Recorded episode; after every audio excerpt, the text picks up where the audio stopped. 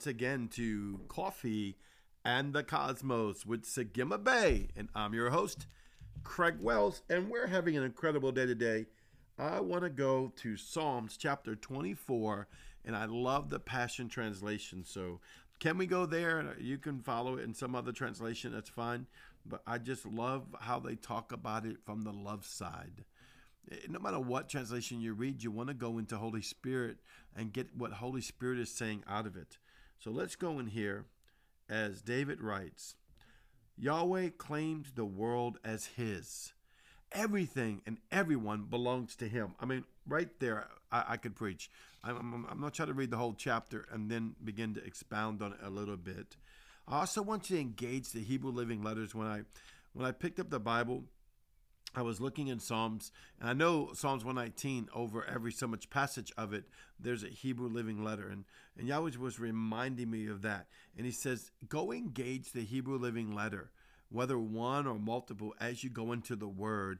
It's a Hebrew Living Letter is a fiery gateway that opens up the realms of Yahweh to show you more clarity, to show you instruction, to show you a more, basically, more revelation in the realms of God from the other side of the veil. And you might say, well, what's the other side of the veil? Jesus Christ brought us to the other side of the veil. The veil's been torn. There was a veil keeping us out of the utmost of the utmost of the Most High God. That veil is now torn, and you can step into the only doorway, which is Yeshua the Christ. He says he's the doorway.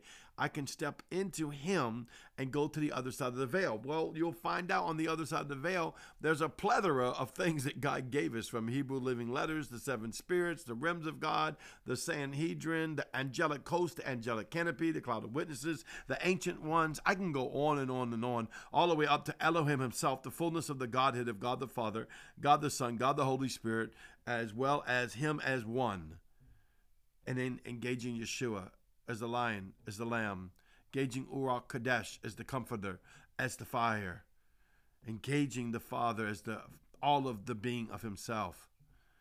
You know, so this is what we go into, and we step out of the knowledge that the gospel of Jesus Christ is only the death, burial, and resurrection. That is the gateway of the gospel of Jesus Christ. The good news is that you were brought back in full status of your relationship with Yeshua, Yahweh, and the Holy Ghost before the fall of man. That's what he brought you back to. He didn't bring you back to a sinner saved by grace. He didn't bring you back to a lesser condition. He didn't bring you back to only walking in a natural realm. That is why you want to go into the supernatural realm, the spirit realm on the other side of the veil. You say, How do I do this? By faith. I set my mind by faith to live out of Zion until I begin to experience it. Then once you experience it, it's no more faith, it's a knowing. So there's some things I'm seeking by faith as well actually everything the catalyst is faith in jesus christ. And then as i catalyst into those things and begin to experience some of those things those things are becoming knowledge. Those things are becoming wisdom. Those things are becoming understanding. Those things are becoming places that i have and be able to function in my consciousness of my spirit through christ jesus by holy spirit. Hopefully that helps. So when I read the word, if Yahweh says I go into the mem, the mem is the upper waters. I know He's dealing with the upper waters of my spirit and my soul and my mind and my body, which is somewhere He's He's dealing with me right now in my life, my soul and my will and my mind and you say, well, God, God wants to deal with your soul, mind, and will. Yeah, He rejoices in your soul, mind, and will. It's not like what I was taught in religion that God was against my soul, mind, and will. He rejoices with my soul, mind, and will, and wants to love my soul, mind, and will so much that it woos it over into the glory of Yahweh, into repentance, changing your mind into your right estate. See, that's what true repentance is. True repentance isn't just saying, Father, forgive me my sins. And if you need to do that, go for it. There's nothing wrong with that. I've repented in that way many times in my life. But true repentance is a consciousness of understanding that I, by the blood covenant of Jesus Christ, have been reinstated to the high place of who I am, a son of God, out of the very essence and loins of God, sealed in Yeshua by the Holy Spirit. Now that's repentance, not the actions of my flesh. Now, yes, they will influence the actions of my flesh, and I pray to God I never sin, I never do a boo boo, I never say nothing wrong, I never get angry, I never whatever, right? But the reality is that's never happened. I mean, I live a pure life, uh, what I would consider a pure life. Most people around me would consider I live a pure life, but that's not holiness. Holiness is that which has been endowed to me. You know, I saw something on Facebook today, and it's right out the scripture, and I love the scriptures. You know, it says, Be holy, I am holy. And um, uh, Paul the Apostle was telling them to walk basically uprightly before the Lord, uh, walk holy in all your ways. And, you know, at first it made me cringe. And I said, Yahweh, you know, I know we're supposed to be going into Psalms 24, but just go with me for a little bit.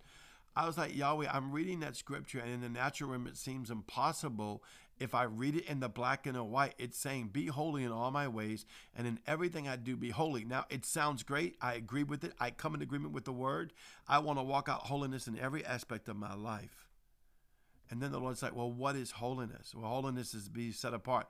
How are you set apart? By Christ Jesus' blood covenant, by the Holy Spirit, by Yahweh. So everything I do is holy unto Yahweh. So I'm walking in the spirit of holiness. See, because your righteousness, the best you can be, and I want you to be your best, okay? I just don't want you to think you're limited by your best because it's Jesus' best which made you holy.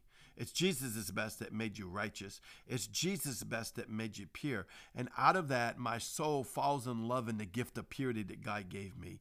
My flesh begins to honor the gift of holiness that God gave me. My soul and mind begins to glory in the righteousness that Jesus gave me. Therefore, I'm in love with being holy. I'm in love with being righteous. I'm in love with being pure. So now it's not based on, well, you know, brother, you're not holy because you got upset yesterday. No, no, I'm sorry. I walk in holiness. Holiness is a person that comes right out of the loins of God that wraps me and surrounds me as a fiery torch and says, You're holy. Now be holy. Meaning be like sim sim salabim, not be like you better get that right because the Bible would be contradicting itself because it also says in the Bible that all your righteous works is as filthy rags before the Lord. I don't think filthy rags before the Lord is holy. So that tells me it's not a natural realm appendage that he's looking for. He's not looking for a natural appendage, even though it's fine.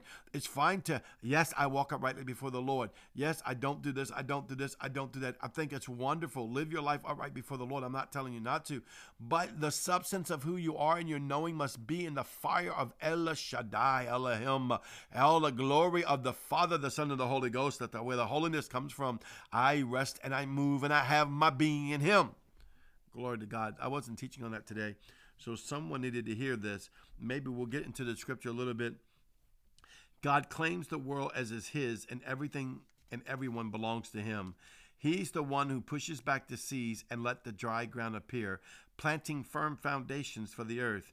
Who then ascends into the presence of the Lord, and who has the privilege of entering into God's holy place? Those who are clean and whose works and ways are pure, whose heart are true and sealed by truth those who never deceive, whose words are true. They will receive the Lord's blessing and righteousness given by the Savior God. They will stand before God, for they seek the pleasure of God's faith, the God of Jacob. Then it says, Selah, pause in his presence. Engage that, meditate on that. And I'll read that and I'm like, okay, God, well, according to this, uh, only those who are clean, his works are pure, uh, they must, you know, the, the natural man starts saying, you know, well, they must never ever get mad. They must never ever lust. They must never ever get greedy. They must never get mad at their brother or, or say something wrong or see something wrong on TV or hear something in the parking lot. Or I can go on and on and on, all the thousand things that would make you impure. And it's like, oh my God, that's the natural realm. Step into who you are, Sigma Bay. Step into who you are, Spirit of the living God. Step into who you are. Now you supersede over that soulish man. You supersede over that body. You supersede over that mind. And you walk in the holiness of Yahweh. And now you are in the holiness of Yahweh because you are the one that seeks God's pleasure. Hallelujah. Then I love this because you seek God's pleasure. Let's look a little further. So wake up, you living gates. Lift up your heads, you ageless doors of destiny. Welcome the King of glory. Now, what's happening because you seek God's pleasure? The King of glory is coming in, for he is about to come through. You ask, Who is the King of glory? The Lord, armed and ready for battle, the mighty one, invincible in every way. We're talking about Yeshua. I love you, Yeshua. So wake up, you living gateways and rejoice. Hey, remember what I said about going into the Hebrew living letters? What are they? They are living gateways, fiery gateways. Wake up, living gateways. Guess what? You are a living gateway as well, a fiery gateway. Fling wide, you ageless doors of destiny. All the ancient doors of destiny inside of me fling wide. Oh boy, that reminds me of a vision I had. Well, these doors were opening up. That's what it is. The ancient doors were flinging open for destiny to come forth. He who comes, the King of glory, is ready to come. You ask, Who is the King of glory? He is the Lord of victory, armed and ready for battle, the mighty one, invincible commander of heavenly hosts. Yes, he is King of glory. Shalom. Shelah. It's Yeshua. It's you in Yeshua. Well, once again, I want to thank you for joining us, Coffee in the Cosmos. I love you so much. Engage the open gates into heaven through Jesus Christ, your King. I love you. You are so beautiful. I want to encourage you to pray in the Spirit more. This is something been in my heart. I pray in the Spirit all the time. And um, God tell people all the time, pray in the Spirit, but God's been speaking to me. Tell them, pray in the Spirit more. That's right, speak in tongues. Ask Yahweh to show you the mysteries that you are declaring and decreeing in the heavenlies. Go into the heavenlies and pray in the Spirit and see what God is saying through you to you and by you. Once again, this is Sagima Bay. I love you. You are so beautiful. I'll see you tomorrow. Shalom.